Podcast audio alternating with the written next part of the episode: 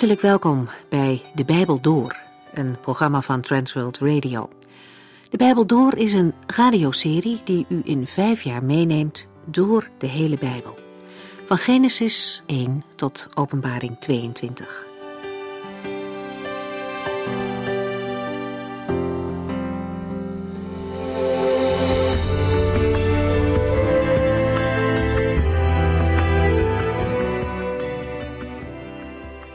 Het tweede hoofdstuk van het Bijbelboek Sefania opent met een boodschap van genade. Het volk wordt opgeroepen om opnieuw naar de Here te gaan, om zich te bekeren van hun zonde. De grote dag van de Here komt eraan, maar is er nog niet. De Here heeft nog geduld. Het wachten van de Here betekent niet dat het oordeel niet komt.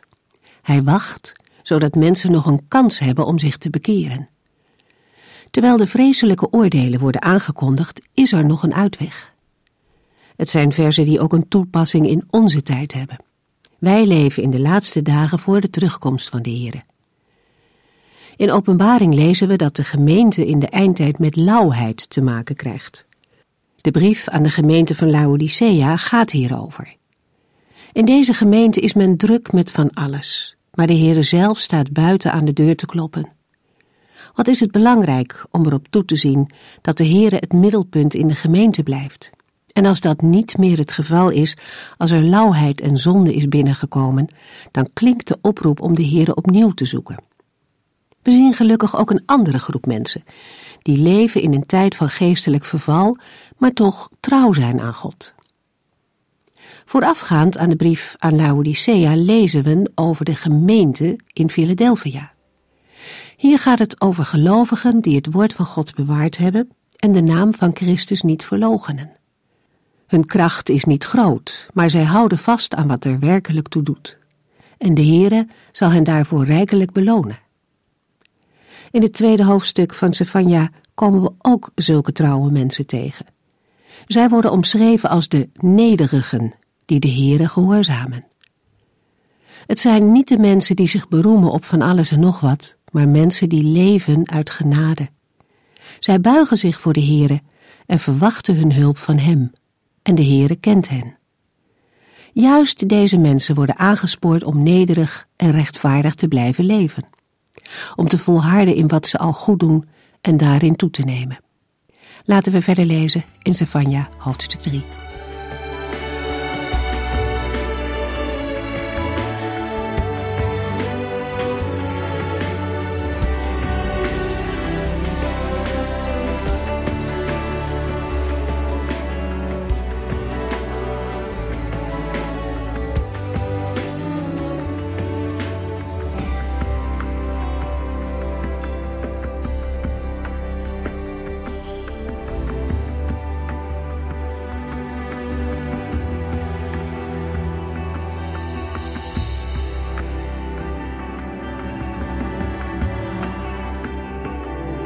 Bij de inleiding op het Bijbelboek Sefania hebben we gezien dat de naam van de profeet betekent de Heere beschermt of de Heere is een schuilplaats.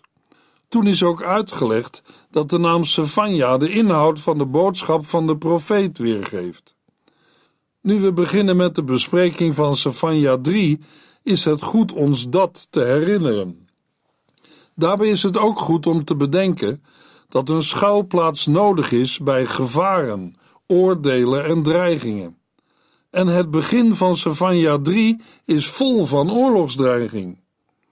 Terwijl de inwoners van Juda en Jeruzalem in de loop van Savanja 2 de indruk konden krijgen dat de oordelen van de Here alleen de volken rondom hen zouden treffen, hangen de onweerswolken in Savanja 3 zwaar en donker boven Jeruzalem zelf. Sefania roept in vers 1 zijn profetische wee uit over Jeruzalem met de woorden: Wee Jeruzalem, die ongehoorzame zondige stad vol misdaad en geweld. De aanklacht is niet gering. Van geen andere stad op de wereld kan gezegd worden wat we lezen in Sefania 3 vers 5. Maar de Heere, die midden in die stad woont, is rechtvaardig. Maar de stad waar de Heere woont, is een ongehoorzame, zondige stad, vol misdaad en geweld. Het Hebreeuwse woord dat met ongehoorzaam is vertaald, herinnert aan het woord opstandig morren uit de woestijngeschiedenis van het volk Israël. Jeruzalem, de heilige stad, is door zonde verontreinigd. En in haar midden worden mensen die oprecht de Here willen dienen, verdrukt. Zo'n situatie roept om het oordeel van de Here. Te meer omdat de onbekeerlijke inwoners van Juda en Jeruzalem van geen schaamte willen weten. Stefania 3 vers 2 Zij wil naar niemand luisteren en weigert te worden terechtgewezen. Zij vertrouwt niet op de Heere en zoekt haar God niet. Onbeschaamd en onverbloemd worden in Jeruzalem de rechten van de Heere geschonden en vertrapt. Van het volk wordt gezegd: zij vertrouwt niet op de Heere en zoekt haar God niet. Als de Heer in zo'n situatie komt met zijn oordelen, doet hij geen onrecht.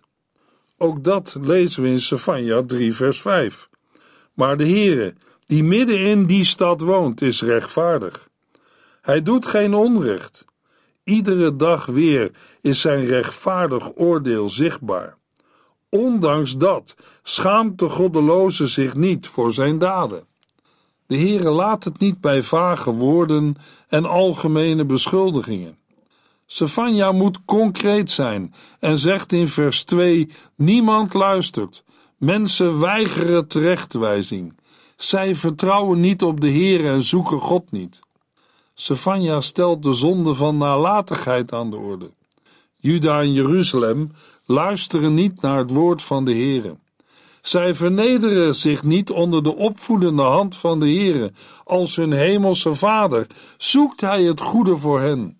Maar zij vertrouwen de Heere niet en zij gaan niet in verootmoediging naar de Heere in gebed. Samengevat, zij geloven de Heere niet. En dat is het ergste verwijt dat een Israëliet, een gelovige, gemaakt kan worden. De zonde van ongeloof en wantrouwen tegenover God is de zonde waardoor Israël vanuit de woestijn Canaan niet binnen kon gaan. Sefania 3 vers 2 laat duidelijk en ontdekkend zien waarin de zonde van het ongeloof bestaat, namelijk in niet willen luisteren, niet willen buigen, niet vertrouwen en niet tot God willen gaan. Binnen onze eigen verantwoordelijkheid tegenover de Here kunnen wij ons nooit voor de zonde van het ongeloof verontschuldigen. Ook al ligt een mens van nature midden in de dood, dan is hij of zij nog niet te vergelijken met een stok of een blok die niets kan en altijd een ander nodig heeft om iets tot stand te brengen. Als de Heere roept, geeft hij ook genade om op zijn roepstem antwoord te geven. Ook al is die genade vaak niet meer dan een gebed of een noodkreet. Heere, wees mij zondaar genadig. Geen mens kan de Heere verwijten. U hebt mij niet leren luisteren of u hebt mij niet geleerd te buigen. U wilt God toch niet de schuld geven van uw verlorenheid? De Heere heeft er alles aan gedaan om in uw en jouw redding te voorzien. Hij gaf zijn zoon, Jezus Christus. En deze Christus zegt in Matthäus 11, vers 28 en 29: Als de lasten u drukken en u vermoeid bent, kom dan bij mij. Ik zal u rust geven. Voeg u naar mij en wees mijn leerling, want ik ben vriendelijk en nederig van hart. Bij mij zult u diepe innerlijke rust vinden. Sefania 3, vers 3 en 4. Haar leiders lijken op brullende leeuwen op zoek naar prooi. Haar rechters zijn vraatzuchtig als wolven in de schemering, die geen spoortje voedsel overlaten tot de morgen. Haar profeten zijn praatjesmakers en bedriegers. Haar priesters ontwijden wat heilig is en zijn ongehoorzaam aan Gods wetten. In de versen 3 en 4 worden er nog een paar beschuldigingen aan toegevoegd. Het zijn beschuldigingen die vooral gericht zijn tegen de leidinggevenden. De leiders zijn brullende leeuwen. Ze hebben iets satanisch. De duivel gaat immers ook rond als een brullende leeuw op zoek naar een prooi om te verslinden. Zo regeren de leiders van Jeruzalem. Bij het woord leiders moeten we niet denken aan koning Josia. Hij voerde de godsdienstige hervormingen door. Nee, de bedoelde leiders zijn helemaal gericht op hun eigen belangen. En dat gaat ten koste van hen die zij moeten leiden en besturen.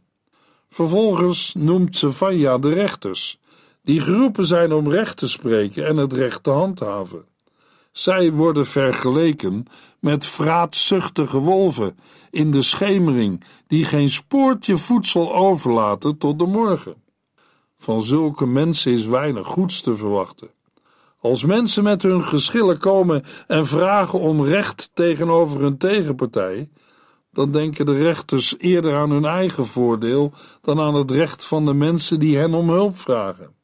Zij lijken in ieder geval niet op een koning van wie de psalmen zingen dat hij recht zal doen aan armen en ellendigen en dat hij aan weduwen en wezen recht zal verschaffen. In vers 4 wordt duidelijk dat ook de profeten, de geestelijke leiders van Juda en Jeruzalem, niet deugen. De profeten zijn praatjesmakers en bedriegers, ze zeggen maar wat. En dat terwijl ze zich uitgeven voor mannen die woorden van God spreken. En met de priesters is het niet beter. Ze zijn geroepen om te waken over de heiligheid en de reinheid van de tempel. Ze hebben tot taak het volk Israël Gods wet te leren. Maar zij doen precies het tegenovergestelde. Haar priesters ontwijden wat heilig is en zijn ongehoorzaam aan Gods wetten. Zij verontreinigen het heiligdom en leren het volk het kwade goed te noemen en het goede kwaad. Als ik deze verzen lees, dan valt de actualiteit voor vandaag op. De woorden zouden voor onze tijd geschreven kunnen zijn. Bijvoorbeeld als wij de opvattingen in onze maatschappij over wat goed of wat fout is vergelijken met wat de Bijbel goed of fout noemt, dan is er, in vergelijking met de tijd van Sefania, niets nieuws onder de zon. Wat vroeger niet in je gedachten op zou komen om iets van een ander te stelen, dat heet tegenwoordig proletarisch winkelen of lenen zonder te vragen. Veel dingen die ethisch gezien in de Bijbel zijn afgebakend en Gods inzettingen zijn, worden vandaag aan de kant gezet, onder het motto: dat moet vandaag kunnen. Als wij denken aan het goed praten van allerlei zonden door geestelijke leiders die geroepen zijn om het volk geestelijk onderwijs te geven uit Gods woord, dan zijn Savania's woorden ook vandaag actueel. Als wij denken aan de manier waarop het evangelie wordt verduisterd en ontkracht. Gerenommeerde theologen openlijk toegeven dat ze zelf niet meer geloven, maar de theologie alleen als wetenschap beoefenen. Waar is dan de bewogenheid van de Heilige Geest gebleven? Als wij denken aan de zonde van het ongeloof, dan moet ook vandaag worden gezegd wat we aan het slot van vers 5 lezen. Ondanks dat schaamt de goddeloze zich niet voor zijn daden. Ook ons volk moet nog heel wat dingen met de Heer in orde maken en vergeving vragen voor onze persoonlijke en collectieve zonden, dingen die we andere mensen en volken hebben aangedaan. Gods oordeel zal ook aan ons volk niet voorbij gaan. De apostel Paulus schrijft in Romeinen 3 over de wereld waarin wij leven en over het feit dat alle mensen hebben gezondigd. We lezen in Romeinen 3 vers 9 tot en met 18 Wil ik hiermee zeggen dat wij als Joden beter zijn dan de andere volken? Nee, absoluut niet. Ik heb al eerder gezegd dat alle mensen, Jood of niet-Jood, schuldig zijn. Ze worden allen beheerst door de zonde. Het staat zo in de boeken. Voor God is niemand rechtvaardig, werkelijk niemand. Er is niemand verstandig. Er is niemand die echt zijn best doet om God te vinden. Alle mensen hebben zich van God afgekeerd. Ze zijn met elkaar de verkeerde weg opgegaan. Niemand doet wat goed is, zelfs niet één. Wat uit hun mond komt, stinkt naar zonde en dood. Zij gebruiken hun tong voor leugen en bedrog. Hun lippen spuwen dodelijk vergif. Hun mond is vol vervloekingen en hatelijkheden. Ze staan meteen klaar om te doden. Waar zij geweest zijn, laten zij een spoor van verwoesting en ellende achter. Ze weten niet hoe zij in vrede moeten leven. Ze hebben geen enkel ontzag voor God. Ze houden geen rekening met Hem. De woorden zijn een tekenend beeld van hoe het in de wereld eraan toe gaat. Sefania 3 vers 5 Maar de Heere, die midden in die stad woont, is rechtvaardig. Hij doet geen onrecht. Iedere dag weer is zijn rechtvaardig oordeel zichtbaar. Ondanks dat schaamt de goddeloze zich niet voor zijn daden. Tegenover alle onheiligheid en onreinheid waarover de vorige versen spraken, staat in vers 5 de rechtvaardigheid en heiligheid van de Heere. De Heere stelde de normen en waarden in, namelijk zijn wetten, voorschriften en verordeningen. Die normen worden door de Heere verkondigd en gehandhaafd. Daarnaar zal hij mensen, volken, rassen en taalgroepen berechten en oordelen. We lezen in vers 5: Hij doet geen onrecht. Iedere dag weer is zijn rechtvaardig oordeel zichtbaar. De Israëlieten konden Gods goedheid en genade iedere dag zien in de tempel, in de erediensten en in de offers die werden gebracht. Helaas hebben zij veel mensen niet tot inkeer en schaamte gebracht. Sefania zegt: Ondanks dat schaamt de goddeloze zich niet voor zijn daden. De woorden benadrukken de onbekeerlijkheid van het volk en haar leiders en bevestigen Sefania 3 vers 2. Zij willen naar niemand luisteren en weigeren te worden terechtgewezen. Zij vertrouwen niet op de Heere en zoeken hun God niet. Sefania 3 vers 6 Ik heb vele volken uitgeroeid en hun vestingen verwoest. Hun straten liggen verlaten en zijn onbegaanbaar geworden.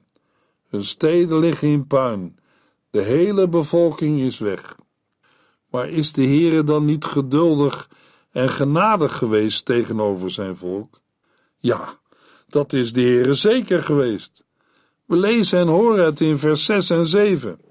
In deze verse is het niet meer de profeet die namens de Heere spreekt. Vanaf vers 6 spreekt de Heere zelf als een bewijs hoezeer hij bij deze situatie is betrokken en hoezeer hem alles ter harte gaat. Wij zien hoe de Heere zich als het ware neerbuigt en in gesprek gaat met het schaamteloze en onbekeerlijke volk Israël. Diepe bewogenheid van de Heere, die recht heeft op de dood van een zondaar, maar een goddeloze niet graag ziet sterven. In Ezekiel 18, vers 23 tot en met 32 vraagt de Heere: Denkt u dat ik de goddeloze graag zie sterven? Juist niet. Ik wil alleen dat hij zich bekeert, zijn goddeloze wegen verlaat en leeft. Maar als een rechtvaardig mens gaat zondigen en zich gedraagt als iedere andere zondaar, zal hij dan blijven leven? Nee, uiteraard niet. Al zijn vroegere rechtvaardigheid zal worden vergeten en hij zal sterven wegens zijn zonde. Maar toch zegt u: De Heer is niet rechtvaardig. Luister naar mij, volk van Israël. Ben ik onrechtvaardig of bent u dat? Als een rechtvaardig man niet langer goed leeft, maar begint te zondigen en in zijn zonde sterft, sterft hij om het kwaad dat hij heeft gedaan. En als een goddeloos mens niet langer goddeloos handelt en de wet gehoorzaamt en het goede doet, zal hij zijn leven redden want hij heeft erover nagedacht en besloten zijn zonde de rug toe te keren en een leven naar Gods wil te gaan leiden. Hij zal zeker leven en niet sterven. Toch blijven de Israëlieten volhouden dat de Heere onrechtvaardig is. Och, volk van Israël, u bent onrechtvaardig, niet ik. Ik zal ieder van u oordelen, Israël, en ieder voor zijn eigen daden belonen of straffen. Houd op met zondigen, nu u er nog de gelegenheid toe hebt. Anders zult u omkomen. Werp uw zonde van u af en zorg dat u een nieuw hart en een nieuwe geest krijgt. Want waarom zou u moeten sterven, Israël? Het doet mij geen plezier u te zien sterven, zegt de oppermachtige Heere. Bekeer u liever en leef. Stefania 3 vers 7 Ik zei, heb eerbied voor mij, laat u terechtwijzen. Als u luistert naar mijn waarschuwingen, zal ik uw stad niet vernietigen. Maar nee, zij stonden direct klaar om het kwaad te bedrijven. De Heer heeft door woorden en daden gesproken tot Jeruzalem. Ook de oordelen die de Heer over de volken bracht, moesten een les zijn voor het volk Israël. En het doel van dat alles was om Israël te bewegen te luisteren naar de waarschuwingen van de Heer, opdat de Heer de stad niet hoefde te vernietigen. Maar het was alles te vergeefs. De Israëlieten stonden direct klaar om nog meer kwaad te bedrijven. De Heer is opgetreden tegen de vijanden van Israël. Zij tergden hem. Als Israël zich niet bekeert, dan overkomt haar hetzelfde lot. In vers 7 wordt duidelijk dat de Heere niet uit is op de ondergang van zijn volk, maar op hun redding en verlossing. Maar als zijn volk niet wil luisteren, en als wij niet willen luisteren, wat dan? De Heere heeft er alles aan gedaan om het volk tot bekering te brengen. Juda heeft het kunnen zien hoe de Heere de heidenen heeft uitgeroeid. Steden zijn verwoest, het platteland is ontvolkt. Het waren allemaal roepstemmen van de Heere tot bekering van zijn trouweloze volk. Niet toevallig trokken de onweerswolken tot nu toe om Jeruzalem heen. Wij voelen de worsteling als de Heere zegt hoe hij bij zichzelf had gedacht dat na alles wat hij in zijn almacht voor zijn volk had gedaan, hen zou bewegen om naar hem terug te keren. Dat het volk zich zou vernederen onder Gods opvoedende hand en zou smeken om ontferming, om gespaard te worden in het gericht, om te mogen blijven wonen in Jeruzalem, de stad van God. Ja, de Heere heeft er alles aan gedaan. Maar wat heeft het uitgewerkt? Maar nee, zij stonden direct klaar om kwaad te bedrijven. De Israëlieten hebben het verziekt. Zie hoe diep de Heere zich naar hen toebuigt en zich vernedert. God buigt zich zo diep neer alsof hij mens is.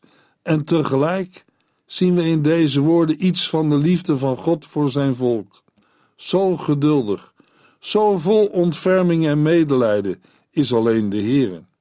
In deze woorden ligt iets op van Hem die God en mens is in één, de Heer Jezus Christus, die later in de tijd op dezelfde manier over Jeruzalem heeft geklaagd.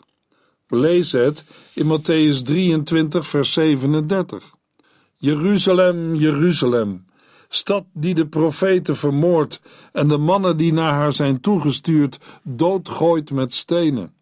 Hoe vaak heb ik uw kinderen bij elkaar willen brengen, zoals een hen haar kuikens onder haar vleugels bijeenbrengt. Maar u hebt niet gewild. Luisteraar, de Heere heeft geen genoegen in de ondergang van een mens. Als wij naar hem luisteren, komen wij niet in het oordeel. Laat u verzoenen met God door de Heer Jezus Christus. Stefania 3 vers 8 Heb geduld, zegt de Heere. Het moment komt waarop ik zal opstaan om te oordelen. Want ik heb besloten alle volken en koninkrijken te verzamelen en over hen mijn toorn uit te storten. Ja, met het vuur van mijn jaloezie zal ik de hele aarde verteren. Vers 8 laat ons zien dat er aan het grote geduld en de verdraagzaamheid van de Heere een keer een eind komt. Er komt een dag dat de Heere zal opstaan om te oordelen. De Heere zegt dat Juda en Jeruzalem erop kunnen wachten. Zoals wij soms ook wel eens zeggen: dat moet een keer fout gaan. Je kunt erop wachten. Zo zegt de Heer het hier ook, en er klinkt ontegenzeggelijk een diepe dreiging in door.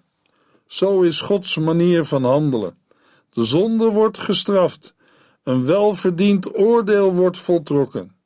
Het kan wel eens een tijd duren, en zij die zich veilig wanen in Jeruzalem kunnen denken dat het allemaal wel met een sisser zal aflopen, omdat de Heere toch in Jeruzalem woont en omdat God toch liefde is. Maar bij de Heere is uitstel geen afstel. Het oordeel komt. Dat is Gods handelwijze. Of het nu een belofte is of een bedreiging. God doet wat hij zegt. En dan is er geen redden meer aan. Hij verzamelt de volken en koninkrijken. En de geschiedenis van Jeruzalem in de tijd na Sefania laat het zien. Dan stort de Heere zijn toorn uit over het ongehoorzame Jeruzalem dat niet wilde luisteren. De stad die zich niet bekeert, maar nog altijd in de waan leeft dat God het wel voor Jeruzalem zal opnemen. Dan blijkt de verdraagzame en geduldige Heere, hij die groot van goede tierenheid is en genade, een verterend vuur te zijn. Zoals wij in het Nieuwe Testament, in het Bijbelboek Hebreeën lezen. In Hebreeën 12, vers 25a lezen we: Pas op dat u God, die tot u spreekt, niet de rug toekeert. En in vers 29: Want onze God is een verterend vuur. Het is volkomen duidelijk dat de Heere geen genoegen heeft in het feit dat een mens verloren gaat. Maar de Heere werkt niet over de zonde heen en de zonde blijft niet ongestraft. Gods rechtvaardigheid kan de zonde niet ongestraft laten. En daarom heeft Hij, tot redding van de wereld, zijn enige zoon gegeven als een verzoening voor al onze zonden. Dat blijkt op Golgotha, waar Gods boosheid over de zonde losbarst over zijn eigen zoon. Want voordat de Heere de zonde ongestraft liet blijven, heeft hij de zonde aan zijn lieve zoon Jezus Christus gestraft, met de bittere en smadelijke dood aan het kruis.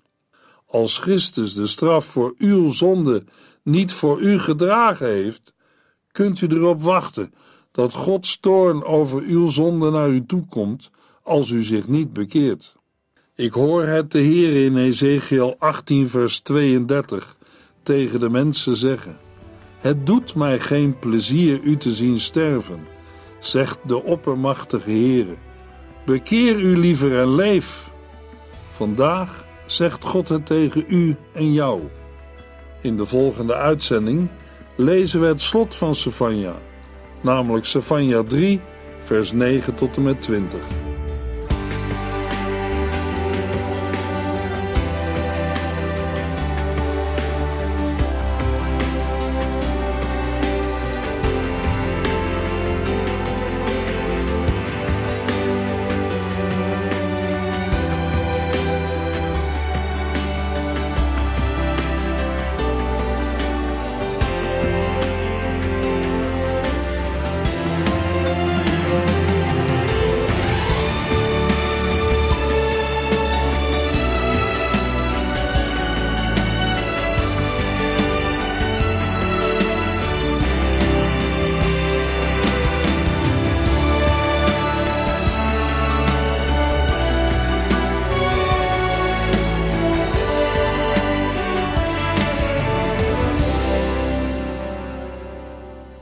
Geluisterd naar De Bijbel Door.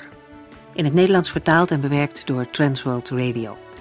Een programma waarin we in vijf jaar tijd de hele Bijbel doorgaan. Als u wilt reageren op deze uitzending of u heeft vragen, dan kunt u contact met ons opnemen.